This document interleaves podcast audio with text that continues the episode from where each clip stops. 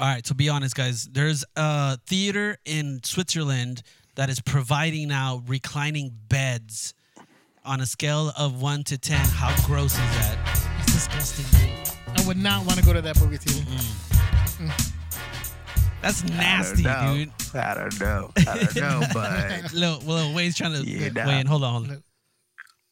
Go ahead, Lil Wayne. What was that, Lil Wayne?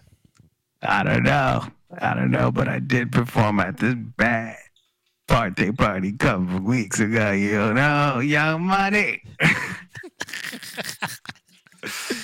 Dude, that's disgusting, dude. You'd be like, who dropped like something on here? Oh wait, that's not.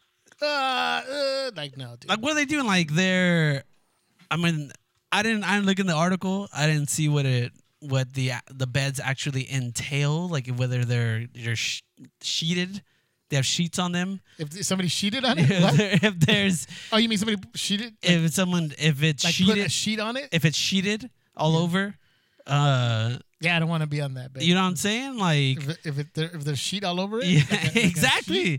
Like that's what I'm saying, no. Dude. Like we all know the type of service that you get in a theater, dude. They're barely cleaning up the seats in the aisles, that's dude. Disgusting, dude. So just imagine like just being. Mom, somebody dropped nacho cheese on it. No, that's not nacho cheese. No, that's disgusting. That's terrible. Those aren't pillows. No, dude. No thanks. No, I'll pass. It's like at that point, just stay home. At that point, what's the point? Like, know, if you want, to do that, just don't go out. Stay home. Yeah. I mean, recliners are enough. Like most theaters already have reclining seats, except for the ones in freaking Cupertino. I still freaking remember that, dude. I read the description. We want to go watch Toy Story 4 with Uno and his lovely fiance with Hazel and Christina. And the freaking description was like, oh, heated, reclining seats, and reserved seating, and blah, blah, blah. So I'm like, oh, for sure, dude. Freaking $5 Tuesdays. Let's get this. And we show up. It's freaking ghetto seats, dude. It's basically like back in the day, like wooden seats, and you have to bring your own pillow. Wooden seats, dude. Remember those theaters, dude? They were just like one floor. No. Like, you're not recalling correctly, Javian. Go ahead. Allow me to contribute to this segment. Okay. So when you walk into the theater, so what they do is they give you one of those steel chairs. You know what I'm saying? yeah. The fold-out chairs. They give you one of those. Uh-huh. They give you one of those. True and that. So you walk up, and it's tricky because you know the floor is curved. You know? So you're sliding. So you know you have to place it right. You don't remember this, Jay? I don't. It was difficult. I don't remember that. It was difficult. So we sat on fold-out aluminum chairs. I don't remember. Aluminum. Do you know what you can do with aluminum chairs? I don't know, but I got it wrapped in this special CAA napkin. Yeah. So long story short, gross. Yeah, disgusting. No, thank you. Switzerland, keep your freaking reclining beds. We don't want that. Is Switzerland where, like, you can just buy weed anywhere? Is that Switzerland? I think that's Amsterdam. Oh, Amsterdam. Oh, never mind. I was thinking they probably did that because people were like smoking before the theater and they just fall asleep. They're just knocking out. So like, just give them a bed and they could just like knock out or something. Whatever. Yeah, but that's kind of gross. Welcome everybody to a brand new episode of the Beta Report. Dude, we're back. We're finally back. We took like 2 weeks off. Okay, blame the wives. Because no, you can't do that. You better retract that. You better retract that statement, dude. Dude, it was not like any of our wives listen to this. Exactly. Listen to the podcast anyway. But still, the off chance that they do, that's it. That's the podcast is done at that point. They gotta go. Yeah, exactly. The podcast isn't even out yet, and they already know. Their ears are ringing right now. It's their fault. Oh shoot, my wife's calling.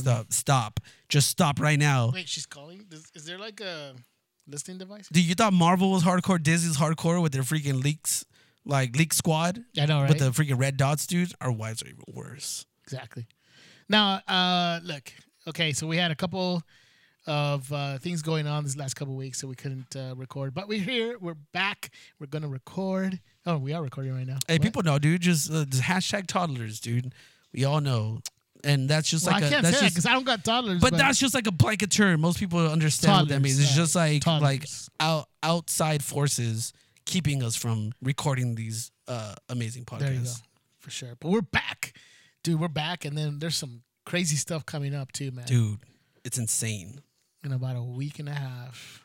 Got some crazy announcements. So we'll hit you guys up with that a bit later. But yeah, man, we're back with a brand new episode. We got some Joker to talk about. What?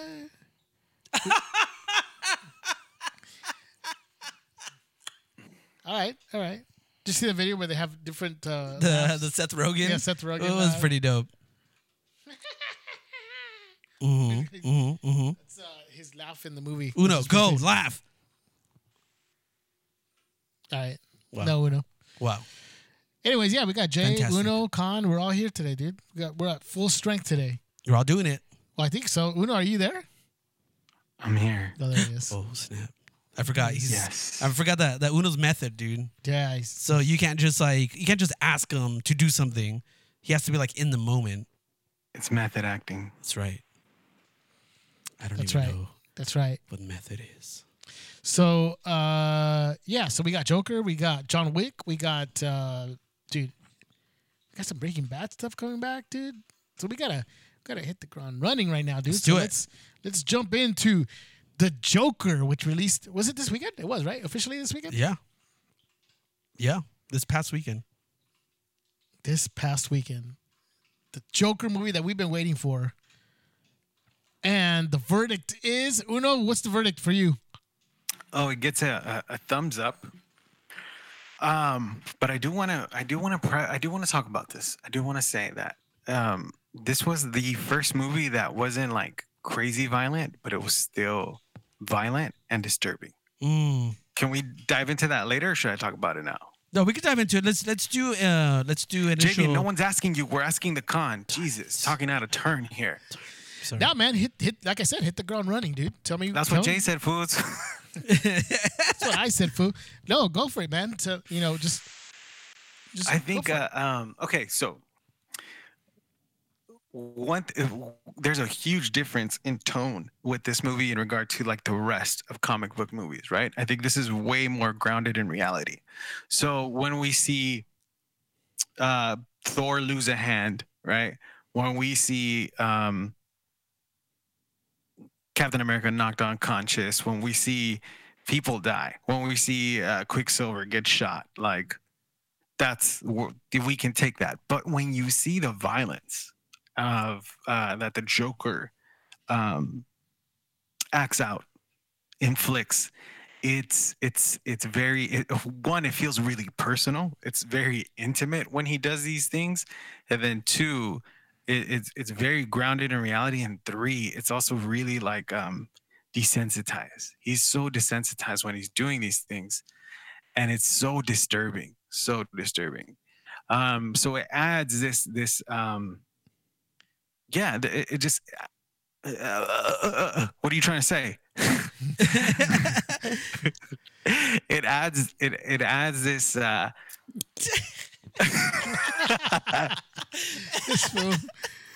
Go for it, man. Oh, shoot. That was amazing. All right, let me. You know what? It's difficult to describe. Wait. Hold on. Before we keep going, it's hard to say. Should we preface this with a like spoiler warning? Are we gonna go deep? Well, into... I didn't spoil anything, did I? No, I know. No. Before we go forward, that's why I want to stop you, boy. All right, look, spoiler warning. It's been out for a while now. Just as a caution, because it almost seems like it's difficult to spoil the movie without actually like telling you. Mm-hmm. You know, so we're like telling you actual scenes. Yeah. So it's kind of hard to do that, but so we might not spoil the movie, but just in case. So yeah, spoiler warning because we will be talking about the movie, but hopefully not spoil it for you because. I'm with Uno. I liked it. It's a way thumbs up, dude. It's if somebody who did not know about comics would watch the movie, would not know that it's a comic book movie. Mm. It's the most non-comic book movie.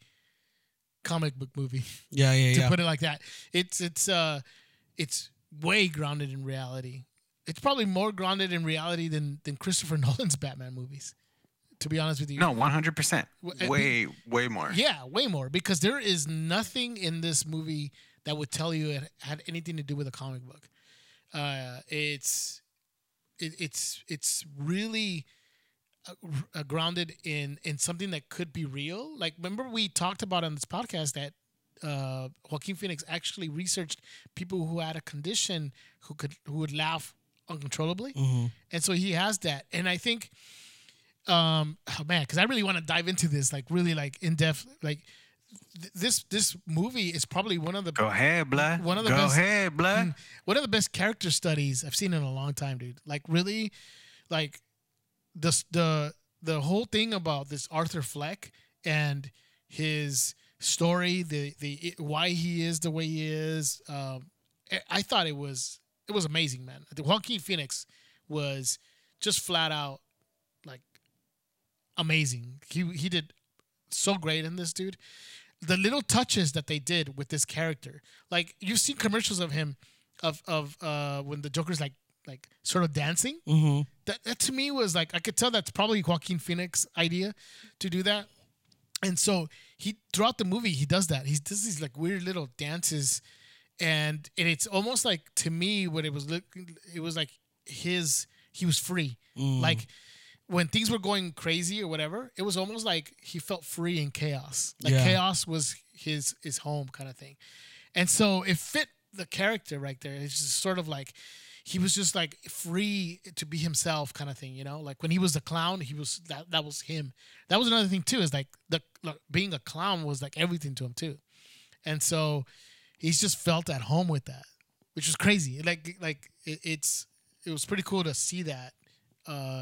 That side of him, and it was just amazing, man. It was just like those little touches that I thought made the movie really, really well done. You know, the part of him laughing, like we know that he laughs uncontrollably. Well, he would do it, not just laugh, but he would like, excuse me, he would laugh, but he would like hold his throat, like it hurt, like he didn't want to laugh, but it would just come out.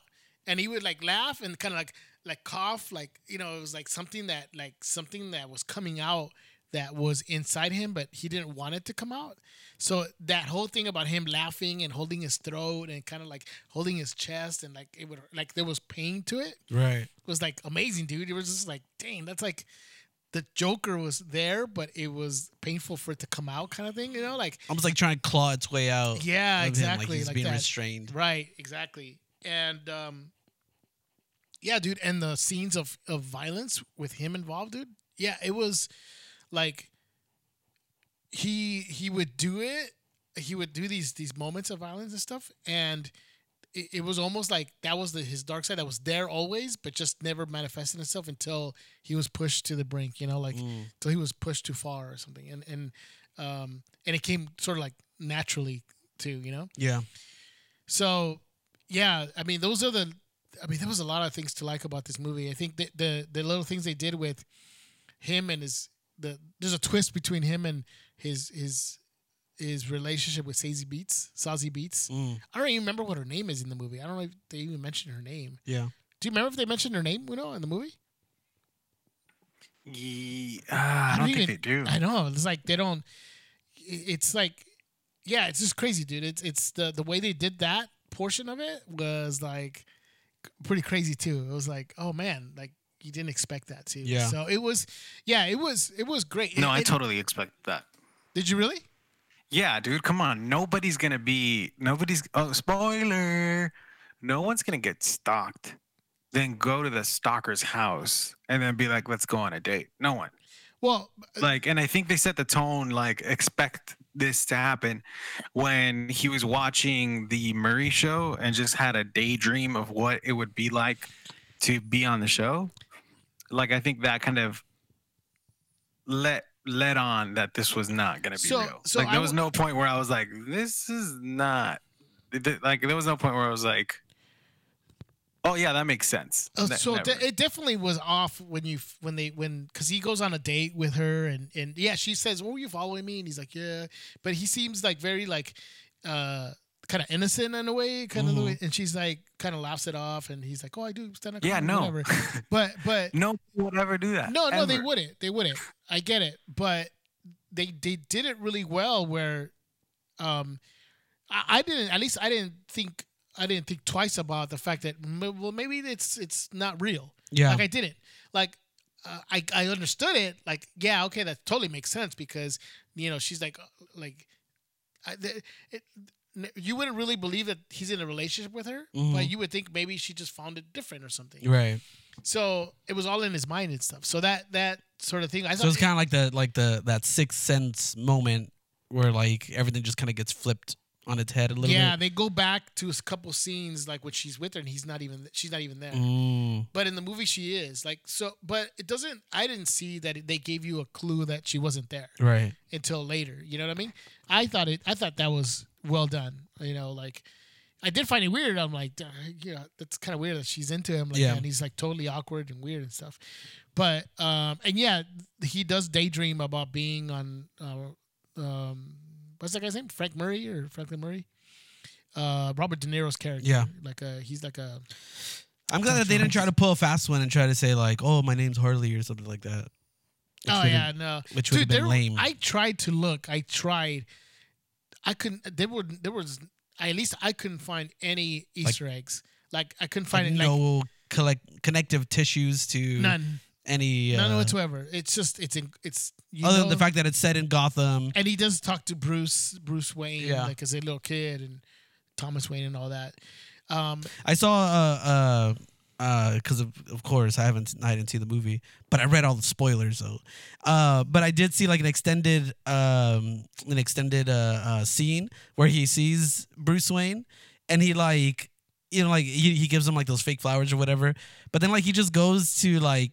Stick like, and we've seen it in the trailers, but just kind of seeing the how that scene plays out, and he's like sticking his fingers in his mouth and making him like forcing that smile on his face. Like that whole scene just kind of plays out as like, "Oh, dude, this is like wrong, dude. Like this is not okay." And then like Alfred comes through or whatever, but it's just like, dude, this is like, yeah, it's weird. It was, weird. But I think that again, not seeing the movie, but just seeing how that scene played out, I feel like it that shows you what the tone of the movie is a little bit, in that everything is just kind of a little off, and everything just kind of is very cringy, and everything that he does is just kind of like oh dude, that's just weird. that a normal person wouldn't do that to a child, like just. I'm trying to put myself in the shoes of like if someone were to do that to Hazel, let's say, and you just see like some random dude just putting his fingers in my kid's mouth, like that's weird, that's creepy, that's gross, like it's insane. So I think little things like that in the movie, I'm sure, are just kind of like littered throughout. They just kind of make you feel that something is off with this character. Definitely, dude. Yeah, yeah. So you do see a lot like him. That's just being mentally weird, like off, it was great, dude. It was really good. I highly recommend you at least go watch it and check it out, and then kind of make your own opinion about whether you liked it or not. Because if I had one bad thing to say about it, is that I didn't like the ending. Like I think what's his name, Todd Phillips? Yeah, it's a missed opportunity. He should have ended. There was a certain spot where I think he should have ended it, and it would have, it totally would have given you like, oh, okay, this is where the Joker comes off. Like this is where the birth of the Joker. Yeah, and it's like didn't even make sense to me. It didn't make sense like where it ended and where the part where it should have ended and where it did end. It's just I don't know if I should just go ahead and just say that. We gave the spoiler warning already, dude. Right. So he's being taken. He's on the show on that Tonight Show. Yeah. And that scene itself, that thing is amazing too. He's just he kind of reveals that he's the guy who's been killing. Well, the guy who killed these three young guys in a subway. Because that's where it kind of starts off, where people like these three like yuppie type. Rich kid kind of people get killed, and then people are like, sort of on his side, sort of like rallying across, for him as the hero or something right now. And so he says, he's He's there. So I won't say everything that happens on that. So anyways, he's arrested and he's being taken by a cop, but there's riots all over the place. People wearing clown masks and rioting everywhere, dude, like fires. And then he's in the cop car, gets hit by an ambulance. And then the people who are dressed up as clowns get him out of the cop car and put him on the hood. And there's like just chaos. Like there's people with clown masks everywhere. They surround the cop car. And he stands up, and then he's like looks at everybody, and he does this little like kind of dance, this weird dance. Mm-hmm. And then the next scene, he's in Arkham, handcuffed, and they're asking him just a couple questions or whatever. And then it's implied that he kills that nurse, and he walks away, and this is the end, pretty much. So to me, it was like, really, like they should have just ended it there, like in that. It should have ended when he goes on top of the cop car, like, you know, dancing in chaos, and boom, there's the Joker. Yeah. Boom, he's got his henchman. Done. I wonder if he. I wonder if he just felt compelled to add Arkham in there, you know, because it's such Arkham was all over. Like there was no need. There's Arkham. Oh really? Yeah. There's a plot point about him going to Arkham to get something. So it was no need. Like. That was my opinion. It's just I don't think they should have ended it that way. They should have ended it with fire behind him, you know, things on fire, people cheering him on, and I read about the And it should have just ended there. No, but that's not a good ending though. I read about the blood smile too, which is pretty cool. Right, exactly. Why wouldn't that be a good ending? Because we have to remember that we have to remember this is a villain. Right? Like, we need to remember that what he did throughout the movie is uncomfortable, disturbing, inappropriate, inhuman. And so if you end the scene with him being cheered on by a crowd, it's too glorious. It's too glamorized. Like, I think it's important to kind of, like, say, like, this behavior is not okay. Like, this behavior is not the behavior of someone who's, like, functional. No, someone who has empathy. So that's why I think it's important that it ends with him locked up, not like that's kind true. Of like an anti-hero. That you're right about that. It's kind of irresponsible, Jeff. That's true, but again, I almost got shot at a garlic festival.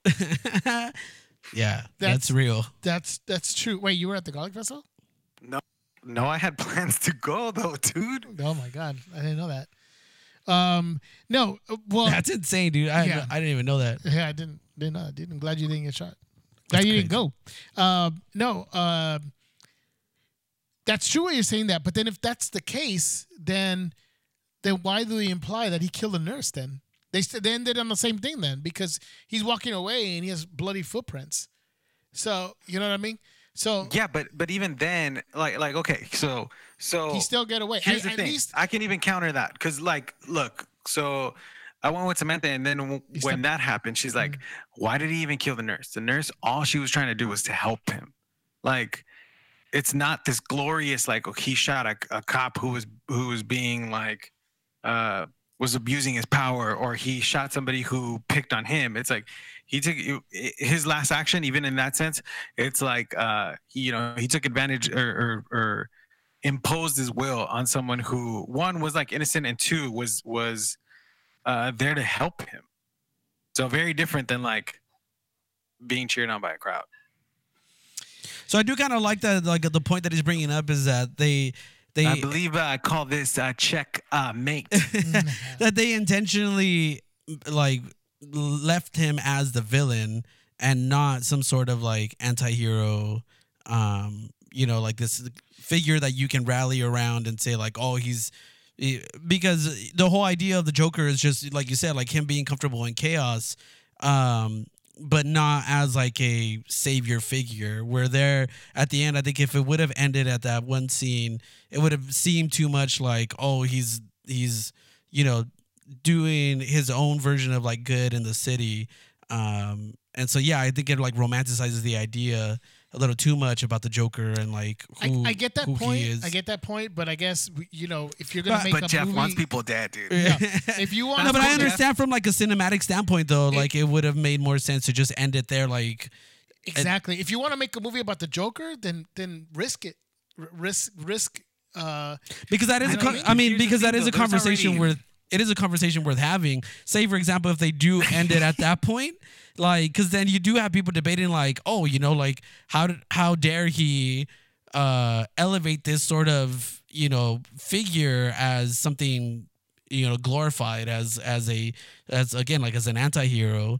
So I think, I think it would have been a risk to leave it at that because, you know, I think it would have divided the crowds, I think, almost in half of saying like, no, that was like a really irresponsible way of ending the movie, or like, no, because it, you know, cinematically makes sense to kind of put him off as like, this is the birth of this character.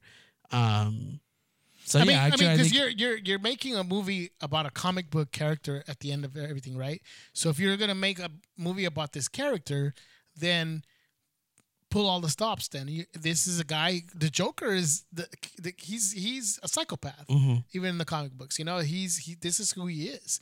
And so there's movies. Look at other movies that do not give you that happy ending either. That give you that dark ending in a movie, basically because that's I mean, that's the truth of it all, right? This is who he is, and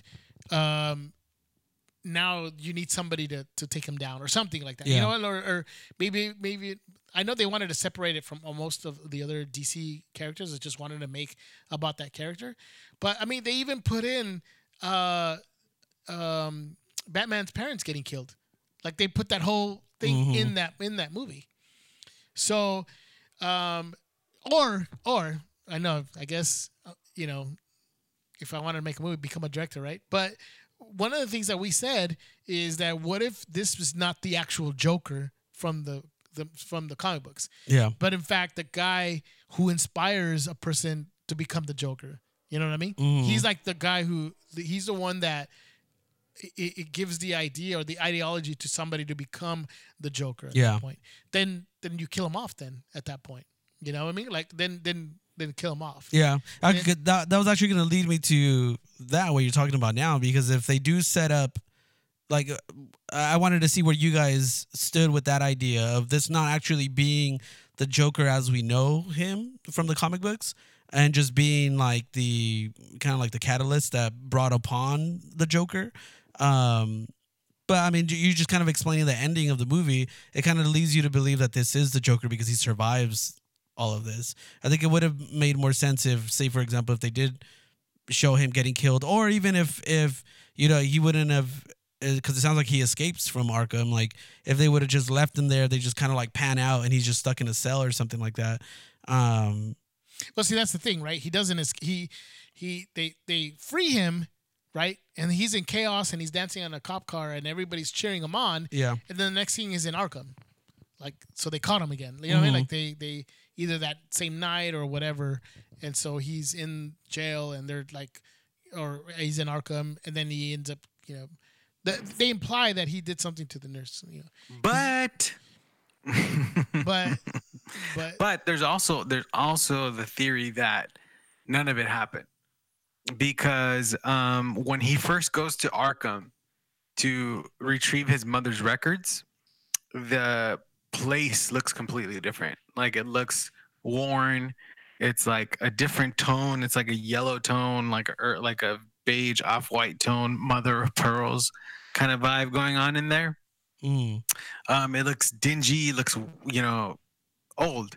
And then when he runs out at the end, it's pristine. It's white. It's clean. So there's also the like room for it to be like none of this happened.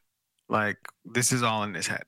Dude, you know what's awesome too? Because we watched Black Swan over the weekend, the Natalie Portman movie. And it was like, there's something incredible about unreliable narrators. And something like, because in Black Swan, you don't know what's actually happening and what didn't happen. You see all these things kind of unfolding in front of you, but you don't know how much of it is real. And then, you know, the actual character is sometimes is questioning it too. So it kind of seems like it's the same scenario too. And I think I love the fact that they brought that on to this one too. It's because it kind of preserves that idea, like kind of like the mysticism behind the Joker, that you never really know, for one, his origin, and you don't really know exactly his story. Like, it's always changing, and it's always they've never actually locked down a this is how the Joker came to be, or like, you know, this is who he was before and all this sort of thing. So I think I like that, the fact that, you know, like Uno was saying, that there's that idea that maybe none of this actually happened. The Joker obviously exists, but maybe it didn't happen this way. Maybe it's just like the way he imagined it. Well, they kept saying that would be a total waste, though. I mean, that would be such a cop-out to completely do it that way. Right. I do agree that, yeah. I can see how elements of that exist in the movie. Well, I do think that Uno's right, though, that the ending does seem like a little, like, there's this glare to it, right? That, like, where he's at, supposed to be Arkham, it's like really white, it's pristine, it is. Mm-hmm. So there is something to it. I think he's right. There's a possibility that maybe he's not really in Arkham, or maybe when he tried to run out of Arkham, maybe he was taken in, but he's in his mind something else happened. But like, does he have the clown makeup? Yes. When he's in Arkham? No. Oh, okay. No. But yeah, look. Overall, the movie is pretty awesome. I think it's really well done. Joaquin Phoenix just kills it. There's other little things too that I think, like, well, for example, like there's a backstory about him being Thomas Wayne's son, and then that's debunked pretty quick. Yeah. But then you also see that his name might not even be Arthur Fleck for reals, anyways. So to me, when I saw that, I was like, dope. Yeah. Because we said this too, that one of the intriguing parts about the Joker is that nobody knows who he really is. And the fact that they still kept that, I was like, all right, that's dope. Yeah. No, Jeff. You missed something. What's that? When he grabs a picture of his mom, she's already passed away, and passed away. Oh, yeah. So they say, she passed away? Really? So he grabs this picture of his mom. It's out of the frame, and then in the back it says "Love you, T.W." Yeah, I saw Thomas Wayne. I saw that. Mm-hmm. Yeah, so she was right. She wasn't. It wasn't that she was lying. Well, right. In the movie, they do say that he did have an affair with her, but that he's not the dad though, because she adopted him. And that was proven in the records that he was adopted. Yeah, but it's Thomas Wayne, bro. Like, you know what I mean? Like he could get fake records. It's not out of the question to think a rich man can pay for records to be fake. No, I know, but I think they did that for a reason, right? Because you should see my report cards. They were all ladies. I thought they did that for a reason because I have a philosophy degree. All A's. Did you be like turn the E's into A's somehow or something? The E's. What the heck? The F's into A's. Sorry. The E's. Yeah. The E's. F's into A's. I don't know what report card I'm talking about.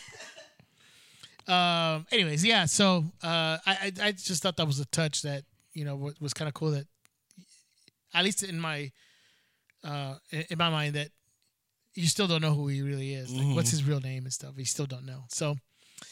Now, is it better than Heath Ledger's? No, I don't think so. At least I don't think so. Yeah. It was good. I think it's different, though. It's different. You're just right. Just like if someone were to tell me, like, the best Joker is Joaquin Phoenix, like, I can be like, okay, cool. Like, I'm not going to argue with you. Like, you can say that. Just like, you know, people can say my favorite comedian's Richard Pryor, my favorite comedian's like Dave Chappelle. It's like there's no wrong answer there. You know what I mean? Mm-hmm. Yeah, I'll go with that. It was so good that if that's your favorite, then go for it. Yeah. Go for it. Yeah, because they're just so different. I think that, like, what Joaquin Phoenix did with Joaquin did with Jokers, he made him vulnerable, more vulnerable than anyone has ever done before. You know what I'm saying? For sure, dude. All right, man. So, Joker, go watch it. We definitely beta approve it. Dude, it's crazy to think, like, just taking into consideration the fact that Todd Phillips is the director of this, who previously did, like, The Hangover, did movies like, all these, like, comedy movies. I forgot what the other movie that he did. But, like, he did these, you know, these comedy movies, but then, which are okay. The first you know, Hangover was good. Old School. Old School. Oh, yeah, he did do Old School. So it's like those things are pretty dope, but, you know, from what most of the reviews are saying, it's like, dang, if this guy has this in him, like, he should just keep doing these sorts of movies because he you know, did this pretty masterfully, like, pretty well. And it's crazy to think, like, these guys with comedy backgrounds are now just kind of killing it, dude, and all kinds of different genres. Like, mm-hmm. you know, Jordan Peele is doing all his horror stuff. Taika Waititi's still doing, like, comedies, but he's doing more, like, bigger, more mainstream comedies now. Jojo Rabbit looks amazing, by the way. Taika's the king right now of comedy right now. Yeah, dude. Jojo Rabbit is the movie that I cannot wait to see. Dude, it looks so good. Yeah. Like mini Nick Frost. But it's just like I just thought that it was pretty cool that, you know, all these comedy guys are just kind of coming up and really just kind of taking over, dude. For sure. It's dope. So go watch it. I think Joker is a movie worth watching in theaters. I think you'll like it. I think it's a pretty great movie. So go check it out. Hey, so speaking of great movies, dude, let's talk about John Wick and this new development regarding a female John Wick. Whoa. Jay, why don't you go ahead and take this one? Hold on. Whoa. Oh, I don't have that clip right now. Whoa. Oh, he does that too. There's one where he does that. He's like, dude. So there's some reports coming out that they're trying to expand the John Wick universe, and I think it had already come out. There were talks of a TV series, a John Wick TV series that I think revolved more around the Continental, which is a hotel that is pretty prominently displayed in these movies. It's a prominent piece that we see in all these John Wick movies. But now it kind of seems like they're trying to do an extended movie universe. And the first one that they're looking to do is called The Ballerina. Oh, I don't know if it's going to be called The Ballerina, but it looks like they're going to focus on a ballerina turned assassin character that exists within this John Wick universe. And I think it's pretty cool, dude. I love the fact that they're almost doing it like The Conjuring. Which I freaking love how they introduce these like monster demons in like the main movies, and then like all those monsters end up getting spin-off movies, like Annabelle, The Nun. I know that they're doing another one called like The Crooked Man or something like that. So I think that's pretty dope. I love the fact that they're kind of branching out. They're allowing like the main saga, I guess, the main movies just kind of exist on their own, and then like every time they introduce one of these characters, they're kind of like branching off and doing their own thing. So I'm kind of excited for this, but like we were kind of talking about, you know, before we started the episode, the whole idea of a ballerina turned assassin is kind of played out, dude, and I think they've kind of missed on the opportunity to utilize a standout from the last movie, which was Halle Berry.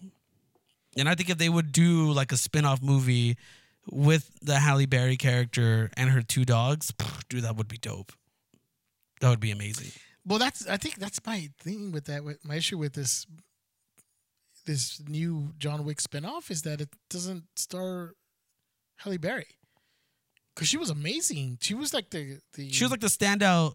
Her and those dogs. Like, to be honest, her and the dogs probably had the best like action scene in the entire movie. Like, I was like, why is she not more in the movie? Like, it was a small part. And honestly, it was, she was really good in it. Like, she like looked really, like really cool doing all her stuff, and like the little stunts that she was doing. I thought it was awesome, man. So to think that she's not going to be the one leading this one, it's like kind of weird. Unless they're just going to save her for like the next John Wick sequel, which the last John Wick kind of ended on a, you know, sort of a cliffhanger kind of thing. Nah, dude. So John Wick is pissed. Dude, John Wick, dude. And freaking Morpheus is there to help him out. The Bowery King. Well, not just Morpheus, dude. We also got Zook. Yeah, freaking Zooks. Jason Mantzoukas. Right, dude. The TikTok man. Yeah, but dude, just the idea of the ballerina. It's like everybody's done it, dude. Freaking Black Widow's gonna do it, I'm sure. Red Sparrow did it. Yeah, it's all. Why It's always like there's always that idea of like the ballerina has to be some like deadly assassin, which is kind of lame. It's I don't know why they're doing that. Yeah, like they could have just gone with the story of Halle Berry. Like I don't get it. Yeah, her and her two dogs. Yeah, exactly. Just like come on, man. But I don't like it. So do you not like the idea of an extended universe for John Wick, or you don't like... No, here's why I don't like it, dude. I feel like, and we've talked about this before, man. You know, we have called out Hollywood for its lack of creativity. Right? Like we've called it out for, one, like the nostalgia thing is just way too... Should I stop? Go ahead. Continue. That was awesome. Okay. No, we've called out Hollywood before for its lack of creativity, man. For one, like kind of exploiting this whole nostalgia thing. Yeah. Like just off the top of my head, it's like, okay, redoing Aladdin, redoing Lion King, redoing Joker, redoing all this, like just like it's exhausting, right? Right. The other thing is sequels. Like, you know, just about everything feels like a sequel to something, right? Mm-hmm. Like Hobbs and Shaw, like Fast and the Furious 24, like... Okay. Hobbs and Shaw, though, was like the best movie of 2019, dude. So I don't know what you're talking about, but go ahead. Go. They have Black Superman, dude. Dude, they have sentient motorcycles. Anyway. That's not even... That makes transformer noises. Like that, bro. What? You joke like that. You can't even joke like that, dude. Did you go see Hobbs and Shaw? Did you go see Hobbs and Shaw? Anyway. Did you go see Hobbs and Shaw? Did you go see Endgame? I saw Endgame. Okay, cool. But did you see Hobbs and Shaw? Wait, hold on. I'm going down the rabbit hole. But bro, they linked four trucks and took down a helicopter, dude. True. Bro, and they blocked bullets by flipping over a dune buggy and blocked it with the bottom of the dune buggy. Dang. And they went from nighttime to midday in 2 minutes. Bro, they traveled from Russia, dude. From Russia to Samoa in like 2 hours. Like, come on, man. And so good. You know, they're super close, right? They're literally, it's just like a hop skip away from each other, dude. No, they're not, dude. Shut up. Yeah, dude. Anyways, Hobbs and Shaw was amazing. But go ahead. No, but everything is a sequel of everything.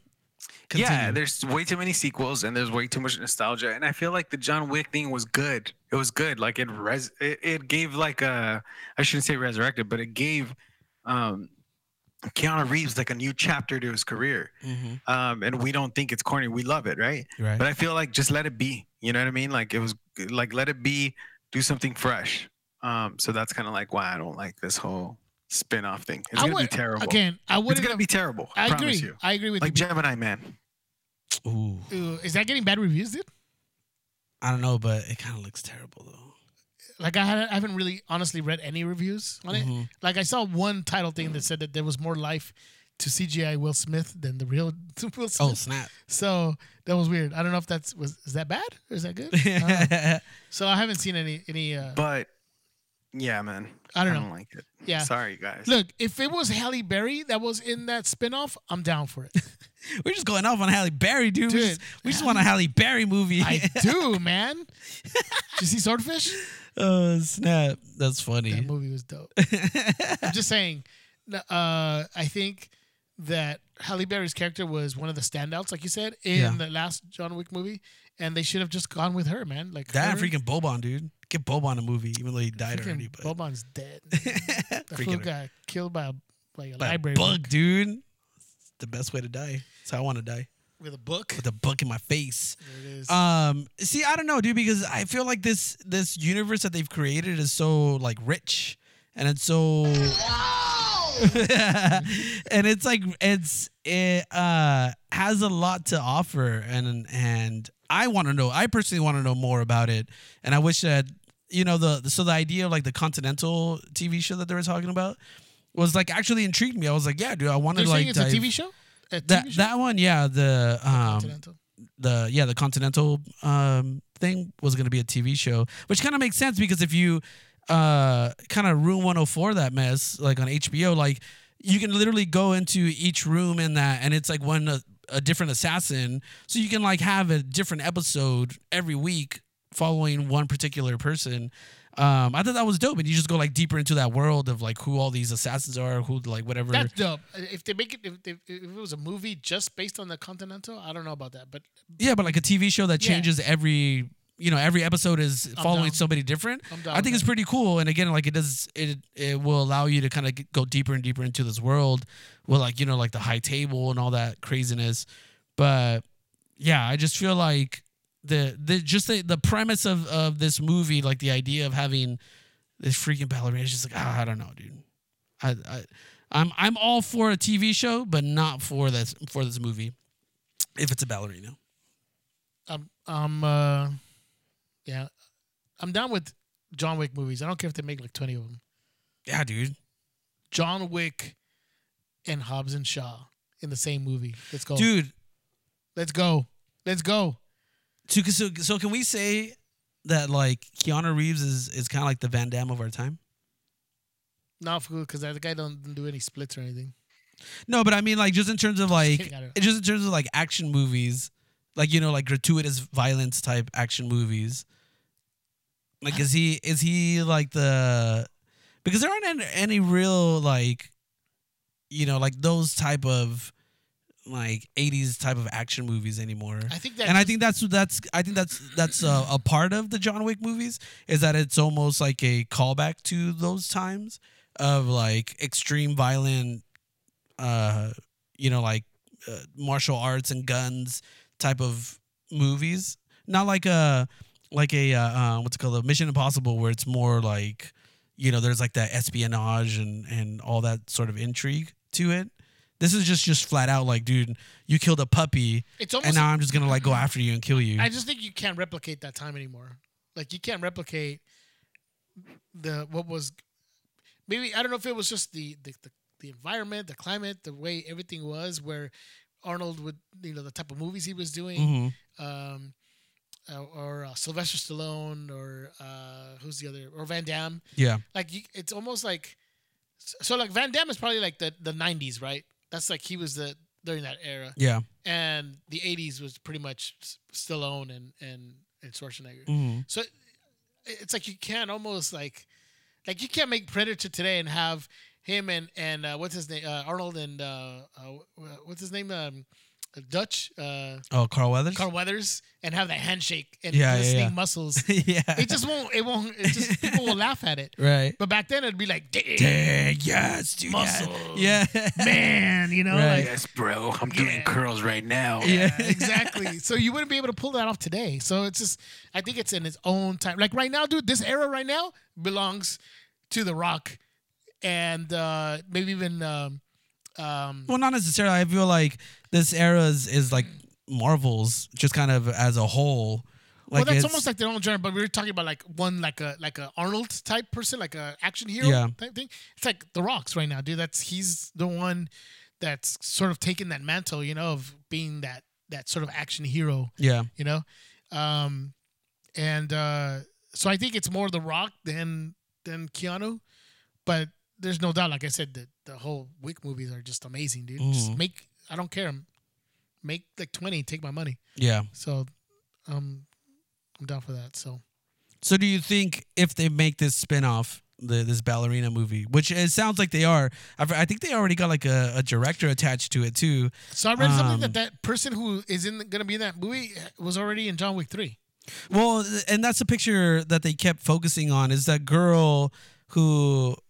Angelica Houston keeps saying like again, she's kind of dancing in the background when John Wick first arrives to her and is like talking like, oh, you know, I need to punch my ticket or whatever. Yeah. There's a girl dancing in the background. She has like that mean like tattoo on her back and all that.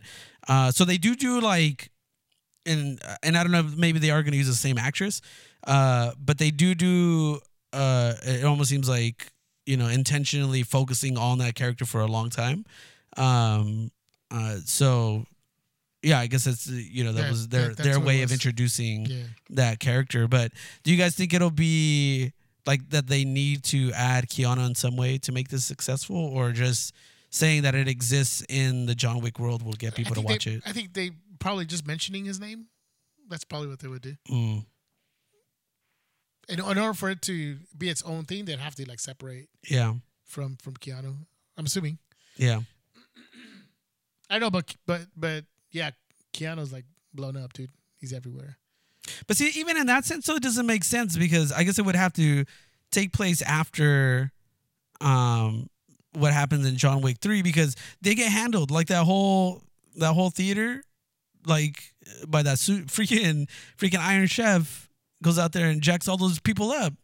Like they all get killed or jacked up. So I'm wondering if maybe that's the direction that they're planning to go in, and she's like gonna seek revenge against that clan or whatever they are, and like just kind of hit them back for jacking them up. I don't know, man. But if they spin off the movie again, dude, and make Hobbs and Shaw and Wick, I'm down. Hobbs and Shaw and Wick. And Wick. Yeah, that'd be nuts. Busting balls. Yeah, dude, let's move on to the next thing, dude. And we got to talk about this, dude. Let's do it. Got to. We got to. Because it's been a while. Do we have to? We have to. We have to, dude. We have to. Oh, they're making me like... Oh. I even forgot that. That whole Breaking Bad theme? That theme, dude. It's so subtle. Yeah. It is, like... You don't get so subtle. It is subtle. No, I mean, like, it's not like freaking Game of Thrones, like, like, it's all freaking, like, epic and stuff. And exactly. Even The Walking Dead, too. But this is just kind of, like, it's so laid short back. Short and sweet. Yeah. So the reason we're bringing back Breaking Bad is because this week, October 11th, and actually in some theaters, but why would you go if you can see it on Netflix? Breaking Bad. Because you got reclining beds. Oh, that's right. No, that's why, dude. I have a bed here at home. Just watch that. Nacho cheese. That's true. Dude, El Camino, a Breaking Bad movie, is premiering on October 11th on Netflix, dude. I cannot wait. Dude, it's a continuation of from where they left off of probably the best series finale in all of television, dude. The final episode of Breaking Bad. And it goes from there. That's amazing. And it sort of kind of goes from there. So, dude, I can't wait. I honestly cannot wait, dude. This is like having like more Breaking Bad, dude. I'm down for it. I'm kind of, dude, I'm kind of scared though, dude, to be honest with you, because it's like we literally just said it right now. Probably the best like series finale of any TV show. Like this had it. This reached the mountaintop, and it triumphantly stayed at the mountaintop. Like it didn't fall off in any way. Like it did its job and it did it well. And I'm afraid, dude, that if they go back and revisit that they might screw it up, dude. I'm just afraid that there's a potential for this to tarnish the entire Breaking Bad legacy. Are you afraid of Vince Gilligan? Because he's back? Hey, dude, Vince Gilligan wrote freaking Hancock, dude, so I don't know. He has some duds in him. I'm just saying. Are we going to judge people by their past crimes? Yes. I'm just kidding. Very much so. Look, he was in a different place when he did. That's why Uno only shows up remotely. He can't be here in person. Past sins. Past sins. You can't come here no more. He's allowed to come back. Never. Is he still even there? That fool fell asleep. Yeah, what up? Yeah, dude, no. Man, I cannot wait, man. This is going to be pretty awesome, dude. So, I don't know, man. I mean, I'm not afraid about it, honestly. Vince Gilligan is back. Aaron Paul is back. Yeah. And that's all we know. And I'm kind of cool with not knowing. Badger's going to be there, dude. Dude, Badger, dude. Badger with that raspy voice. He has the best. He's like the. He has like a cartoon voice. Yeah. But in real, like, I mean, yeah. He looks in real life, dude. There's like, I love hearing that he's got this cartoon voice, but I can't pair it to a cartoon character. Yeah, I know, right? Yeah, it's, you know what I mean? True. It's like, yeah. There, I know it's a cartoon voice, but there's like, it doesn't exist because it's him. Like, right. That's what, it's his normal everyday voice. It's kind of hard to explain, but I just love that voice, yeah. Dude. So yeah, I mean, we know Skinny Pete and Badger, and that's it. Like, who else is in this movie? And I don't know, and I kind of love not knowing. Mm-hmm. Even in that trailer, right? They didn't show anybody else that we knew from the past. Yeah, I don't think so. Not even Saul. Mm-mm. Better Call Saul. Yeah, I don't know. No. So, dude, I don't know, man. I'm excited to see what's going to happen, like, where, you know, what's going on with this. They got to give him some closure, maybe. I don't know. This is the end of Jesse Pinkman. They did I think they released like another trailer, and they just kind of did like a recap of Jesse's life. And I was like, man, dude, like I totally forgot. Like that guy has been through some stuff, dude. He went through a lot. With that said, dude, let's talk about our favorite moments. We close out this episode. So I do think closure is very much needed. And closure is what we're gonna get right now, because we're gonna go ahead and go ahead and tell what our favorite either moment or episode. Maybe you go with moment, but what's your favorite Breaking Bad moment? I'm going to hand it off to Uno because he's over there falling asleep. Uno! Hey, guys. What's your favorite Breaking Bad? There's a Breaking Bad? What? No, I'm just kidding. My favorite Breaking Bad moment has to be the magnets. And I can't finish that, but you know, the magnet scene. That episode is actually pretty good too. It's pretty funny,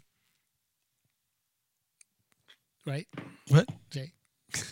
I was looking up her name. I was trying to look up the girl's name. No, yeah, the whole episode about them trying to get demagnetize a laptop, and they use this giant magnet to be able to try to do that. I don't remember that episode. To be honest with you. It's magnets. And then when they finally get it done, it's like Jesse Pinkman's like, magnets. Yeah. Yeah, that's pretty dope, dude. That's pretty strong. Jay.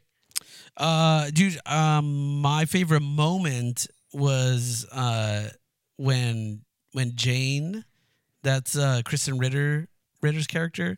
Jessica Jones, Jesse's girlfriend, when she's dying. And freaking Walt's there, and he has the opportunity to save her, but he doesn't. And it's like, I think it was intentionally done. Like at that moment, you realize that like he's a bad guy, dude. Like there is no turning back. Like this guy is like on the other side. He is a full-fledged villain now.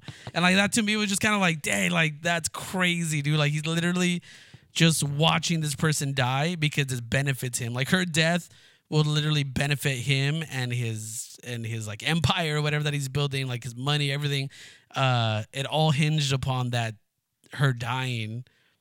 And it's like, and then it just adds to freaking Jesse's tragic story, like that. So that moment in the series was just like mind blowing to me. That's crazy, dude. Because it just made him the bad guy, dude. Mine is sort of kind of like that, in where there's a moment, but it's like we kind of passed that moment. But this is where Hank confronts Walter White about who he is, that he knows. Yeah, and where Hank tells him, he says something like, I don't even know who you are. But then Walter White's like, if you really don't know who I am, then I'd suggest you tread lightly. When he told him that, dude, I was like, dang, dude, he is full on Heisenberg drug lord mode. Yeah, dude. And that to me was like, dang, dude, I just like he had a comeback for it, you know? It's like, I don't know who you are. He's like, we don't know. Just be careful, because you have no idea, man. At that point, he had already like killed all those guys in jail, in prison, and he was like, dude, mastermind, dude. It's crazy. It's just crazy. Dude, the one other episode that I really liked was when they're trying to steal the stuff from the train. Oh yeah. And they, for one, because they like, I love, you know, like anything that has to do with like a team aspect of these dudes, like a heist or whatever was like cool. It was a heist, yeah. But when the little boy dude, and they're just like nah, dude, this guy has to go. Like that's another one. Like all those moments where you know, just kind of like the connective thread, I guess, for this episode. Like in those moments where you realize that this person is the villain, like they're being perfectly portrayed as a villainous character. Like again, that's another moment where it's just kind of a reminder of like, oh yeah, like Walter White, yeah, he's so badass, he's this or whatever, but he's also the villain. Like he's doing some pretty despicable, disgusting, disgraceful things. And that was just another moment of that. I'm like, dang, dude, are you freaking kidding me? That's insane. Yeah. This show's so good, dude. And of course, dude, you guys can look it up. Look up I Am the One Who Knocks. Yeah. And that whole speech, dude, Emmy. Yeah. Emmy, dude. Like, at that point, they're like, oh, we're just going to give it to Bryan Cranston at that point. It's a freaking classic, dude. That whole I Am the One Who Knocks. Oh, my God. That speech he tells Skyler. There it is, dude. Pretty dope. So we're super excited at the fact that it's coming back in a way because it's just a movie. Yeah. But hey, more Breaking Bad. I'm down. Just bring it on, dude. Dude, and the fact that he drives an Aztec, it's pretty legit. El Camino? No, Walter White. He drives a freaking. I don't even know what the brand of the car is, but I know it's an Aztec. It's the one that you have. No, it's close to it. It looks like it kind of. Not, I thought it was the same. It's not the same one. Is it Pontiac? Is it? Oh yeah, that sounds right. About right. Pontiac, it's Pontiac, yeah, you're right. But I always thought it was your car, dude. Yeah, they look similar, so that's always like, oh, dude, I'm practically driving the same car. You're Walter White. Walter White, dude. Heisenberg. The real Heisenberg, without the cancer. Without the cancer. Yeah, it goes without saying that our pick of the week. Pick of the week is El Camino, a Breaking Bad story. El Camino, for sure. So go. Check it out. Let us know what you guys think after you guys watch it. Nah, dude. Were we right? Well, we didn't say it was good yet, but can't wait. I'm just, again, dude, I'm just saying I'm fearful. I don't think so. I mean, not that I don't think that you're not fearful, but I'm somewhat scared. I don't think it's going to be that bad. It's going to be terrible. Should be fine. Uno? Yo no sé. I mean, you know, he did a great job with the... X-Files reboots. Wait, oh, wait. Oh, yeah. About that. Okay. Let's not talk about that. So maybe Jay has a point. Let's see. And you know what? This is a scenario where I want to be wrong. Because obviously I want this to be great. Again, it's a one-shot. It's like a movie, so it's not a series. So it's not bringing it completely back. So yeah. Obviously, we're still going to watch it, and I'm sure there's still going to be parts to it that are amazing. For sure. But I'm going in. What did he say? Going in blind? No. What did he say? It's like tread lightly or whatever. Tread lightly. Yeah, I'm treading lightly. There you go. Walking into this movie. You're Heisenberging it. Dude, what if he comes back? All right, let's throw some freaking mystical money down on this mess. How much? Mystical or mythical? Mythical money. I'm throwing down like $10,000 that freaking Walter White comes back. I'll take you on that bet. Yeah? Yes. You're saying no? No. I say he's dead. Yeah, absolutely. He does not, dude. He's dead. He's dead? He's like legit dead? Yeah. That would kill the shit. Dude, when they said how many people on the teaser, or trailer, say how many people... I went back to watch that episode to see how many dead people there'd be, and it includes Walter White. Walter White, yeah. Dang. At least, from when I went back and counted, I'm like, okay, how many people are there? Oh yeah, and Walter White. Okay, that makes 9. Okay, yeah. So I don't think he's coming back, but you never know. It's TV, so we'll see. All right, it's like in flashbacks. Do you guys think he'll be back in any capacity? I think maybe a flashback. I could see that. Yeah, I could totally see that. Throw down your money. Put your money where your mouth is. 15,000 mythical bucks. All right. That he comes back in some capacity as in a flashback. In a flashback. Yeah. Or you're saying in a flashback. In a flashback. I'm going to be bold and say he's coming back alive. All right. Uno, anything, any money you want to put down? No, dude, I agree with you. I think that if he does come back, it might be a flashback. But I doubt it. If he comes back. I think they'd like to surprise somebody. Like me? Oh, you know who else comes back? Tuco. No, just kidding. I don't know. What did happen to him? He didn't get blown up. Like, that fool got shot by Hank. Oh, snap. Hank killed him. You remember that? I remember that. Yeah, dude, that's when he shows up. Shootout, dude. Yeah. It happened in a shootout, remember? Mm-hmm. Remember the I'm going to go back and watch this whole series. Yeah, remember the lowrider jumping up and down? Yeah. I watch this whole series again. Dude. Ah, dude, I wouldn't mind going back and watching it again. All right, everybody, thank you so much. We are at the end of the episode. Thank you so much for joining us for a brand new episode of the Beta Report. Hey. Yo, what? Go check out our social media, dude. At the Beta Report on Twitter, whatever. You don't want to use that? Instagram, on Facebook at the Beta Report. You can go back even on our website at thebetareport.com. You want to hear old episodes? We got them. There it is, dude. Jay's gonna be throwing up some throwback episodes too. Why don't you go back and listen to some older ones too? That's right, dude. There was this guy that used to be on the show, and then he decided to go do a pepino farm. Yep. Why don't you listen to someone who's on it? We could feature some of those, dude. Right. That's right. We have some with other guests. Speaking of, oh my God, guys, keep track of our social media. We got a big announcement coming up in a couple of weeks. Actually, about a week and a half, man. We're gonna be doing sort of a live show, people. What? October 19th, a Saturday, we'll be doing a live appearance. Stay tuned. We'll give you more info of where it's going to be. Dude, are we even allowed to say this right now? It's going to be huge. Huge. It's going to be big. Look. Hey. Mira. Just wait. Also, guys, you know what? We're going to start putting this up on YouTube, dude. Say what? Recording live for YouTube.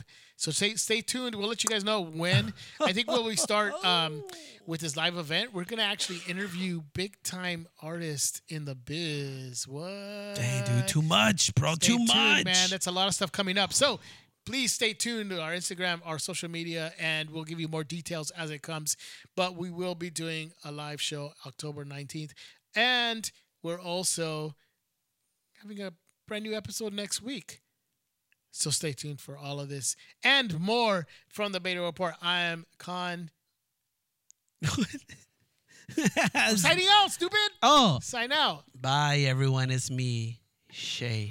I'm Khan, Jay, Lil Wayne, or Uno? Well, it's been a lovely time that we've had together, and it is with much... Damn, I wish I could... talk like Javian Wrights, dude. Oh, dude, I'm sorry. Bye, guys. It's Uno. Thanks, everybody. We'll see you next week. We're out. Bye.